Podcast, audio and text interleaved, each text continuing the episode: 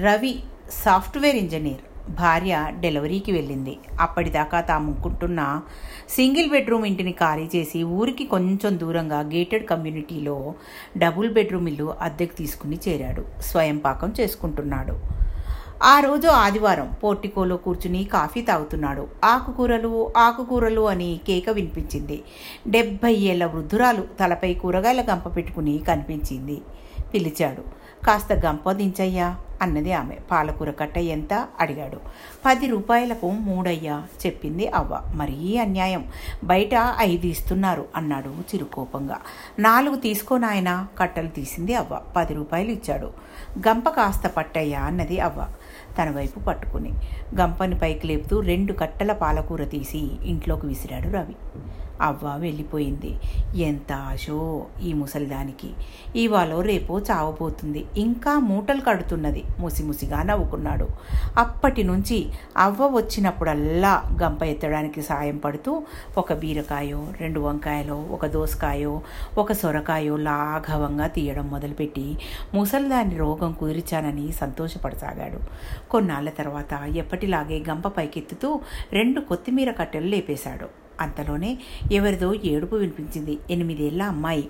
పుస్తకాల సంచిని మోస్తూ నానమ్మ నన్ను స్కూల్ నుండి పంపేశారు ఏడుస్తూ వచ్చింది. అవ్వ కంగారుగా అయ్యో నా బిడ్డ బాబు కాస్త గంపతి కిందికి దించు అన్నది రవితో. ఏడోకమ్మ నేనొచ్చి చెప్తాలే రేపు ఫీజు కడతాలే నా తల్లే ఇంటికి పోదాం పదా అన్నది పిల్లను వాటేసుకుని ధారాపాతంగా నీరు స్రవిస్తున్న ఆ చిన్నారి నయనాలను తుడుస్తూ రవికి అర్థం కాలేదు. ఎవరి పిల్ల? అడిగాడు. అవ్వను నా మనవరాలు బాబు ఆడపిల్ల పుట్టిందని అల్లుడు నా కూతురును వదిలేసి వెళ్ళిపోయాడు. చుట్టుపక్కల వారు సూటిపోటు మాటలు అంటుంటే తట్టుకోలేక కూతురు ఎలుకల మందు మింగి చచ్చిపోయింది. మా ఆయన మూడేళ్ళ బట్టి మంచం మీద ఉన్నాడు ఈ నలుసును సాకడానికి చిల్లిగవ్వలేదు. ఎప్పుడు బయటకు వచ్చి ఎరగని నేను. రోజు తెల్లవారుజామునే లేసి పొలాలకెళ్ళి ఇరవై కిలోల కూరలు అరువు మీద తీసుకొని మోస్తూ ఇల్లిల్లు తిరుగుతూ అమ్ముకుంటూ పైసా పైసా కూడబెట్టి దీన్ని చదివిపిస్తున్నాను. మొన్న ఫీజు కట్టడానికి వెళ్తే వెయ్యి రూపాయలు పెరిగిందని చెప్పారు. నెల రోజుల్లో కడతానని చెప్పి బతిమలాడితే సరే అన్నారు. ఈరోజు చూడు బాబు పసిపిల్ల అనే కనికరం లేకుండా బయటికి పంపించారు అన్నది కళ్ళు తుడుచుకుంటూ. రవి నరాలు మొత్తం బిగుసుకుని పోయాయి.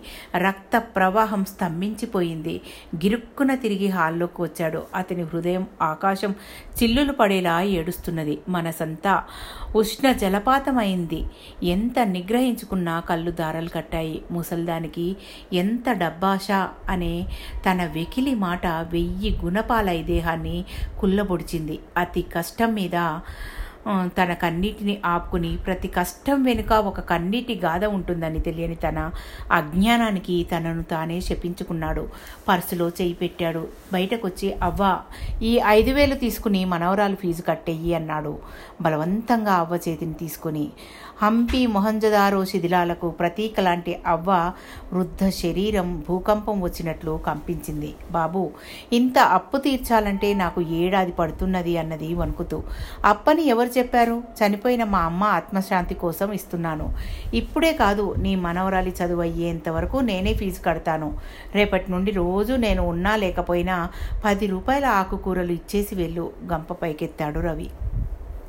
మరునాడు రవి నిద్రలేచి తలుపు తీశాడు. వాకిట్లో ఆరు ఆకుకూర పట్ కట్టలు కనిపించాయి. ఇట్లాంటి చిట్టి కథలు మన మనస్సులను కదిలిస్తాయి. థ్యాంక్ యూ మీ పద్మజ.